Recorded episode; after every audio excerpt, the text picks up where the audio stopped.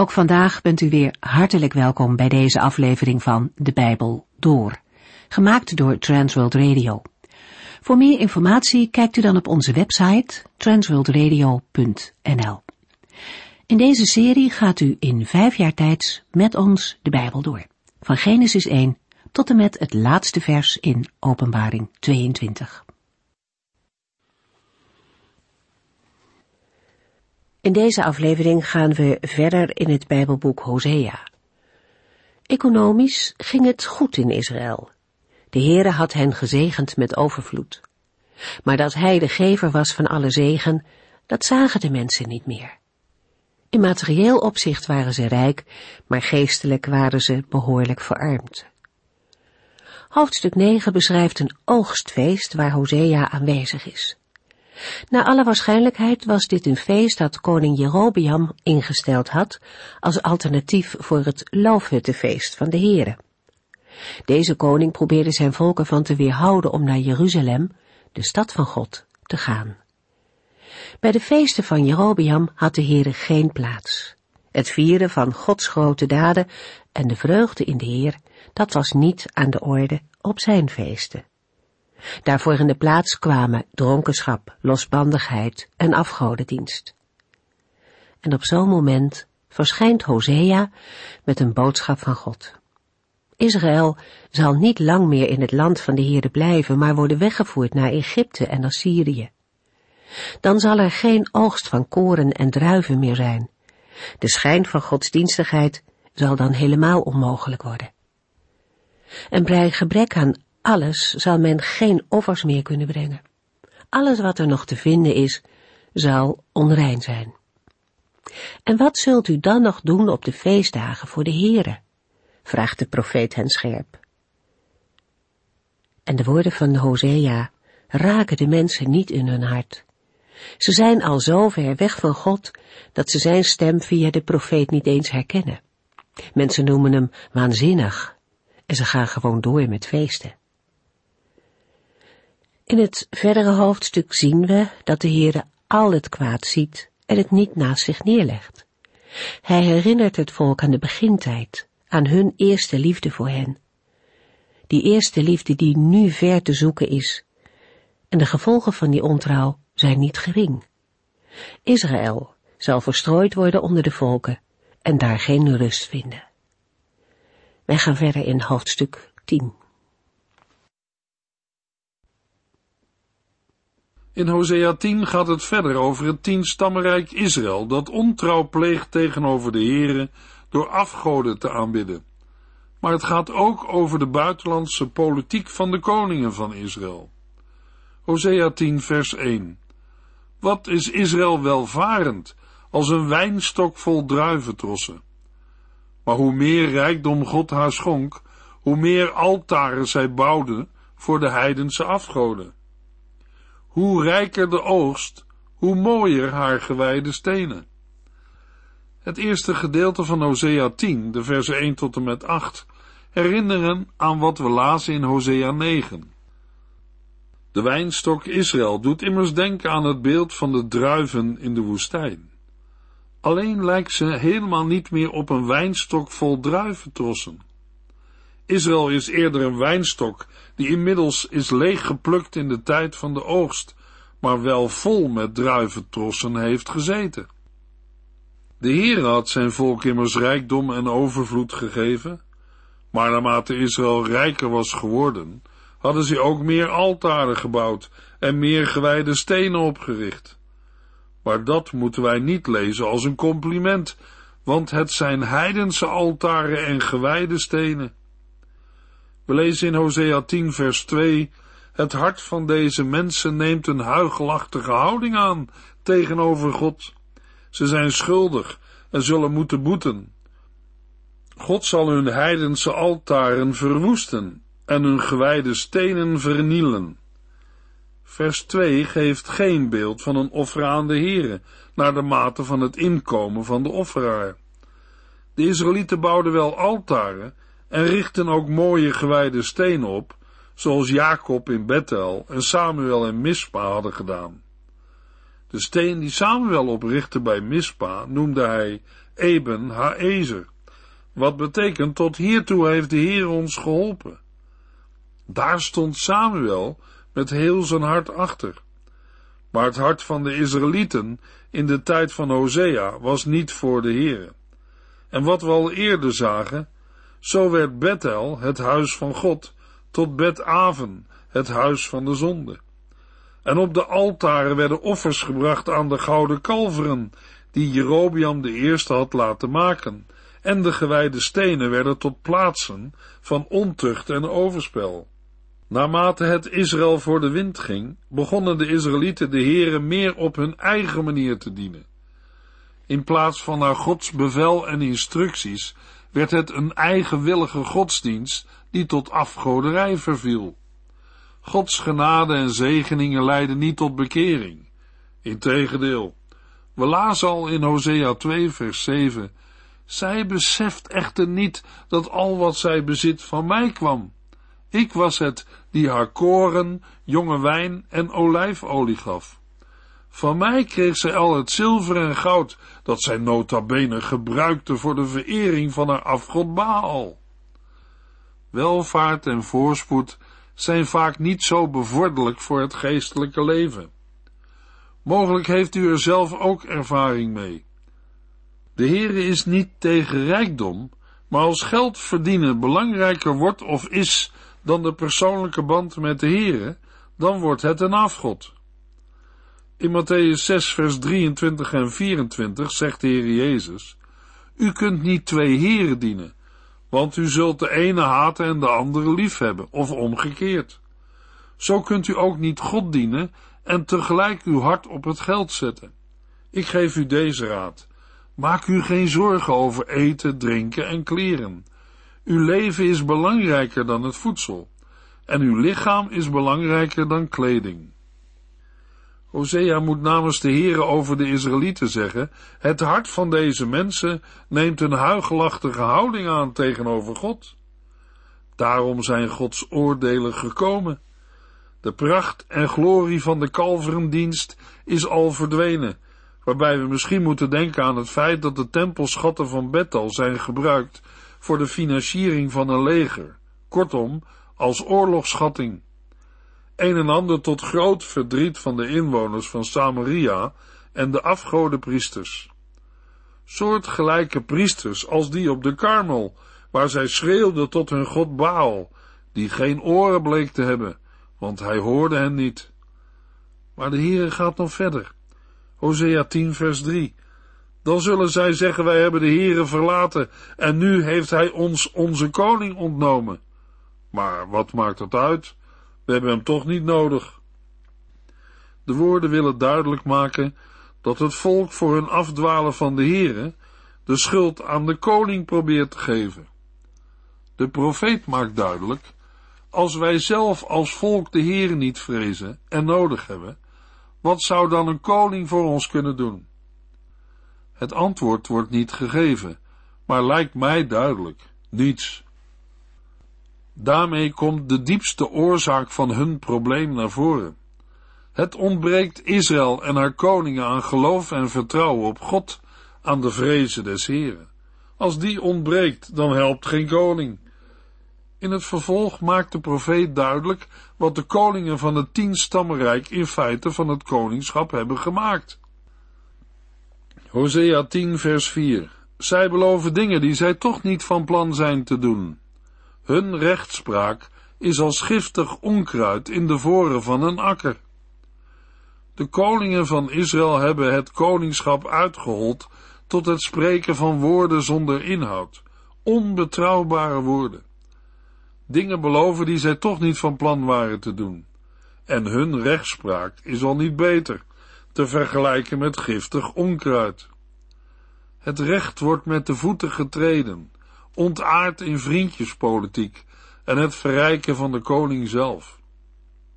Hosea 10 vers 5 en 6 De bevolking van Samaria maakt zich bezorgd over het afgodsbeeld van een kalf in Bethel. Het volk en de afgodspriesters rouwen en treuren om de vergane glorie van het beeld. Maar het ding zal met hen in ballingschap meegaan, naar Assyrië, en als geschenk worden gegeven aan de grote koning daar. Israël zal worden uitgelachen, omdat zij dit beeld vertrouwden en zal te schande worden gemaakt. Altaren en gewijde stenen zullen in stukken gehouden worden en het kalf van Bethel, hun god, zal zelf als oorlogsbuit naar Assyrië worden meegevoerd. En het einde is een volk dat bedrogen door zijn koningen, priesters en goden, wanhopig roept tot de bergen, bedekt ons en tot de heuvelen, valt op ons. Diezelfde woorden hebben we hier voorgelezen en gehoord uit de mond van de Heer Jezus. En Johannes op Patmos hoort dezelfde woorden ook weer als hij in openbaring 6 ziet hoe de Heere komt om te oordelen. Dan klinkt hetzelfde gebed uit de mond van allen die geen ontzag voor de Heer hebben en niet in hem geloven. In openbaring 6 vers 16 staat de verklaring erbij waarom zij dit vragen. Verberg ons voor de ogen van hem die op de troon zit en voor de toorn van het lam. De grote dag van hun toorn is gekomen en niemand zal die overleven. Het is de toorn van het lam, de toorn van de versmade, bespotte en gekrenkte liefde van God. Het lam toornt over allen die hem hebben verworpen. Zijn toorn is inderdaad verschrikkelijk, maar het gebed om verberging is een onverhoord gebed. Als onze zonden niet zijn bedekt met het bloed van het lam, Jezus Christus, dan is er niets ter wereld dat ons zal kunnen helpen om de toorn van het lam te overleven. De Israëlieten van het tien stammenrijk laten het u, jou en mij zien. Een eigenwillige godsdienst, dat wil zeggen de Heere dienen op je eigen manier, voert naar de ondergang. Lees maar verder. Laten wij deze les en waarschuwing van de Heere leren. En laten wij zijn woorden niet het ene oor in en het andere weer uit laten gaan. Hosea 10 vers 7 Samaria wordt verwoest en haar koning zal verdwijnen als een stuk hout in de golven. De hoofdstad van het tien stammenrijk Samaria gaat met zijn koning te gronden. De woorden haar koning zal verdwijnen als een stuk hout in de golven betekenen dat de koning onbetekenend en weerloos verdwijnt als een stuk hout dat weerloos meedrijft op het wateroppervlak van de zee. Hosea 10 vers 8 De afgoden altaars waar Israël bedrog pleegde en zondigde, zullen verbrokkelen. Dorens en distels zullen de restanten overwoekeren. En de mensen zullen tegen bergen roepen, val op ons neer, en tegen de heuvels, bedek ons. Met de afgodenaltaars worden de hoogten van Bethel of Bet-Aven bedoeld. Uit het meervoud blijkt dat niet alleen de tempel met het gouden kalf is bedoeld, maar ook die van de Baals. De tempels, heiligdommen en altaren zullen totaal worden verwoest want de restanten zullen met dorens en distels worden overwoekerd. Over het roepen van de mensen hebben we al gesproken, maar het is ook een beeld van radeloze angst. De enige uitweg die mensen nog zien, is een roep naar de bergen en de heuvels, de plaatsen waar zij de afgoden hebben gediend. In hun wanhoop over de verschrikkingen van Gods gericht en oordeel, zullen de mensen smeken om een spoedig einde van hun leven, door neerstortend gesteente en aardverschuivingen. In Hosea 10, vers 9 en 10 zegt de Heere, in Gibea is het begonnen. Toen hebt u voor het eerst gezondigd en bent er sindsdien niet meer mee opgehouden. U hebt daarna nooit meer enige vooruitgang geboekt. Was het niet terecht dat de mannen van Gibea werden weggevaagd? Ik zal u straffen voor uw zonden. Ik ga de legers van verschillende volken verzamelen, om u daarmee de les te lezen over uw zonden. Ook in vers 9 en 10 grijpt de Heere terug naar het verleden, namelijk de dagen van Gibea, ook al genoemd in Hosea 9 vers 9. In Gibea heeft zich de trieste geschiedenis afgespeeld die we lezen in Rechters 19 tot en met 21. In het Bijbelboek Rechters illustreert de afgoderij van de Danieten het godsdienstig verval in Israël. In Rechters 19 zet het verval zich door en zien we de totale morele verwording toegespitst op de mannen van de stam van Benjamin. De gebeurtenissen vormen een zeer zwarte bladzijde in de geschiedenis van Israël. Heel het volk is erbij betrokken. De geschiedenis in Rechters 19 geeft de aanleiding voor de nationale crisis die in Rechters 20 losbarst.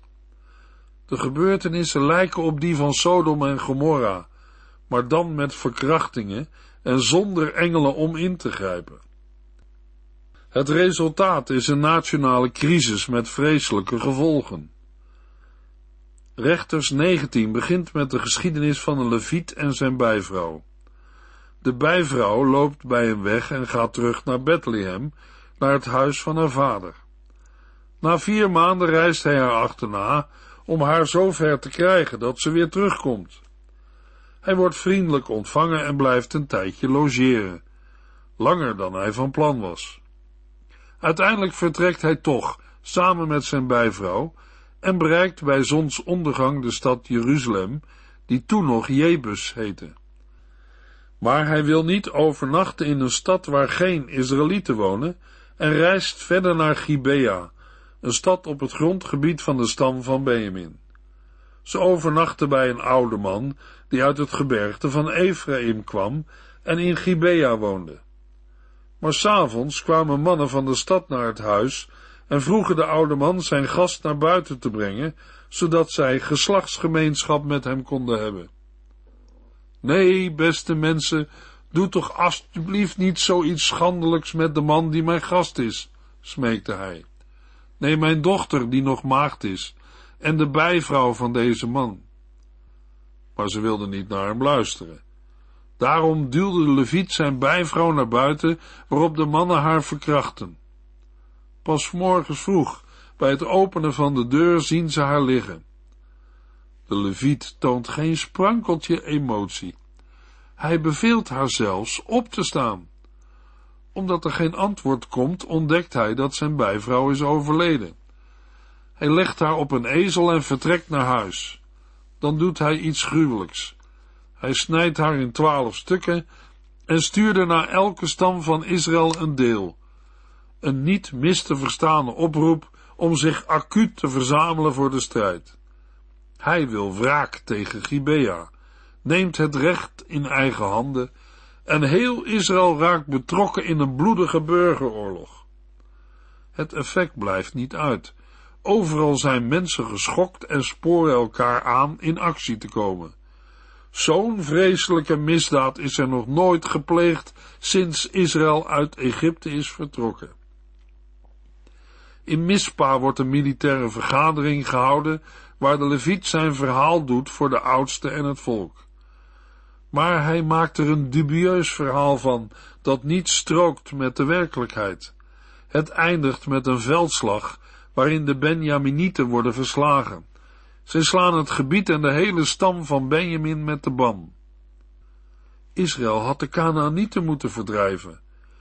Maar de laatste veldslag, die beschreven wordt in het Bijbelboek Rechters, is de vernietiging van de stam Benjamin. De veldslagen tegen de Canaanieten waren bij lange na niet zo massaal, vastberaden en daadkrachtig als die tegen de Benjaminieten. Het is, bitter genoeg, Israëls grootste militaire succes uit het Bijbelboek Richteren. Israël had een moeilijke opdracht uitgevoerd. Ze hadden het geschonden recht hersteld. Maar Israël was verder gegaan dan de Heer had geboden. Zij moorden alle vrouwen, kinderen en ouderen uit die in de steden van Benjamin waren achtergebleven, en daarna werden de steden verbrand. De ban had toegepast moeten worden op de Canaanieten, maar toen werd de ban toegepast op de eigen volksgenoten, van wie het merendeel part nog deel heeft gehad aan de gebeurtenis in Gibea. In Hosea 10 vers 9 en 10 is de klacht van de Heere dat Israël sinds de gebeurtenis in Gibea is blijven doorgaan met zondigen. Er is in het Bijbelboek Hosea geen sprake van een volk dat de Heere verlangt te dienen. Nee, het leeft in zonde. Ze luisteren naar de raad van slechte mensen. Zij blijven stilstaan op de weg van de zondaars en zitten bij hen die met God spotten. Een tweede is dat de Heer is gekomen met opvoedkundige maatregelen, maar het volk heeft zich niet bekeerd van hun boosheid. Dan kan de Heer niet anders dan strenge maatregelen nemen. We hebben het gelezen. Ik zal u straffen voor uw zonden. Ik ga de legers van verschillende volken verzamelen, om u daarmee de les te lezen over uw zonde. Mogelijk dat er Israëlieten tot inkeer komen en verlangen om terug te keren naar de Heere. Hosea 10 vers 11 Israël was als een goed getrainde jonge koe, die gewillig graan dorste. Ik heb haar nooit een zwaar juk opgelegd, want ik spaarde liever haar mooie nek. Maar nu heb ik haar ingespannen. Juda zal ploegen en Jacob zal eggen. In vers 11 gebruikt de Heere nog een derde beeld voor Israël. In het beeld klinkt de teleurstelling van de Heere door over zijn volk. Het beeld is ontleend aan de landbouw. We lazen in vers 11 over Israël als een vaars, als een jonge koe, die door de eigenaar is afgericht om te dorsen. Dat is aangenaam werk. Het is lichtwerk, zonder muilkorf voor, zodat het dier al dorsend ook zelf kan eten. Zo goed was de Heere voor het slavenvolk dat hij uit Egypte had bevrijd. Daarom mocht de Heere van zijn volk verwachten dat het in handel en wandel, aangeduid met de beelden van zaaien en oogsten, zou leven naar de normen van Gods wet en in liefde en verbondenheid met hem zou wandelen. Maar wat is er van gekomen? Ze hebben goddeloosheid geploegd en misdaden geoogst en zijn in zondig zelfvertrouwen eigen wegen gegaan. De Heer is teleurgesteld en hij kondigt aan dat er een einde komt aan een leven in de zonde. Hosea 10 vers 12 Saai gerechtigheid uit en u zult mijn liefde oogsten. Ontgin nieuw land, want het is nu de tijd om de Heere te zoeken. Dan zal hij komen en gerechtigheid over u laten regenen. Israël moet weer gaan leven naar de wil van de Heere. Recht en gerechtigheid moeten weer zegevieren. Dat wil zeggen dat de grondslagen moeten worden hersteld die de Heere bij de verbondsluiting aan zijn volk heeft gegeven. Dat is leven in liefdevolle verbondenheid met de Heere en de naaste, als vrucht van de gerechtigheid. Zo'n nieuw leven kan een mens niet in eigen kracht opbrengen. Daarom is het nu de tijd om de Heere te zoeken, opdat de Heere zal komen en gerechtigheid zal doen neerdalen als regen. Hosea 10 vers 13 en 14 U hebt goddeloosheid verbouwd en misdaad geoogst. U hebt uw verdiende loon gekregen door te vertrouwen op leugens. U geloofde dat militair overwicht en een grote troepenmacht uw land konden beschermen. Daarom zal uw volk worden getroffen door de verschrikkingen van de oorlog, en al uw vestingen zullen ten val komen, net als Bet Arbel, dat werd verwoest door Salman. Zelfs moeders en hun kinderen werden toen verpletterd. In vers 13 wordt gezegd dat het leven en gedrag van het volk heel anders is geweest dan hun taak en roeping was. Het gedrag van vers 13 staat in schril contrast met de vermaning in vers 12. Israël heeft op buitenlandse mogendheden vertrouwd. Daarmee vertrouwden zij op leugens. Israël geloofde dat een militair overwicht en een grote troepenmacht hen kon beschermen. Maar het volk heeft niet op de Heere vertrouwd. Erger nog, ze hebben de Heere niet gevraagd en hem links laten liggen. Daarom zal uw volk worden getroffen door de verschrikkingen van de oorlog, en al uw vestingen zullen ten val komen. En met een herinnering aan een voor ons onbekend, maar voor Israël ongetwijfeld zeer bekende harde optreden van een zekere Salman in Bet Arbel, kondigt de Heere nogmaals het strafgericht aan. De verschrikkingen zullen zo hevig zijn, dat zelfs moeders, die zich beschermend over hun kinderen heen buigen, met hun kinderen verpletterd zullen worden. De koning valt als een van de eerste, zoals met de laatste koning van Israël, koning Hosea, naamgenoot van de profeet Hosea, ook werkelijk is gebeurd. In 2 Koningen 17 lezen we de gebeurtenissen die we in het Bijbelboek Hosea zijn tegengekomen. In 2 Koningen 17 vers 7 lezen we, deze ramp kwam over het volk Israël als gevolg van de afgodendienst die de Israëlieten beoefenden. Zij zondigden op die manier immers tegen de Heere hun God, die hen had gered uit de slavernij van de farao in Egypte. Israël had niets van Gods lessen geleerd. Zij zaaiden goddeloosheid en zij oogsten misdaad. Zij aten de vruchten van leugens. Zij vertrouwden op machtige koninkrijken en op hun leiders die tegen hen logen. Zij geloofden hen eerder dan de Heer en zijn boodschappers. Zo kregen zij precies datgene waarvoor zij hadden gekozen, omdat zij niet luisterden naar de Heere en zijn profeten en doorgingen op de weg die hun voorouders hadden ingeslagen.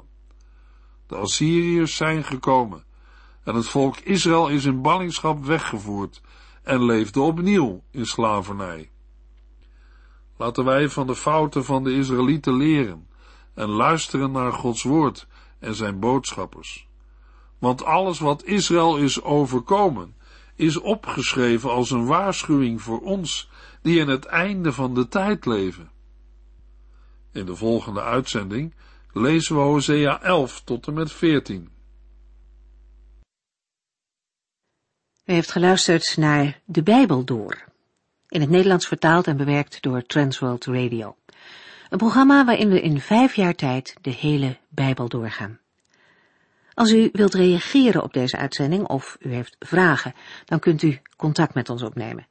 Tijdens kantooruren kunt u bellen op 0342 478432. 0342 478432. Ook kunt u een e-mail sturen naar de Bijbel at transworldradio.nl en natuurlijk kunt u ook via de post ons bereiken. TWR, postbus 371, postcode 3770, AJ in Barneveld. Dit programma werd gepresenteerd door Cor Weda en Ike André. Techniek was in handen van Odin van Voerkom. En wij allemaal bedanken u voor het luisteren. Graag tot de volgende keer.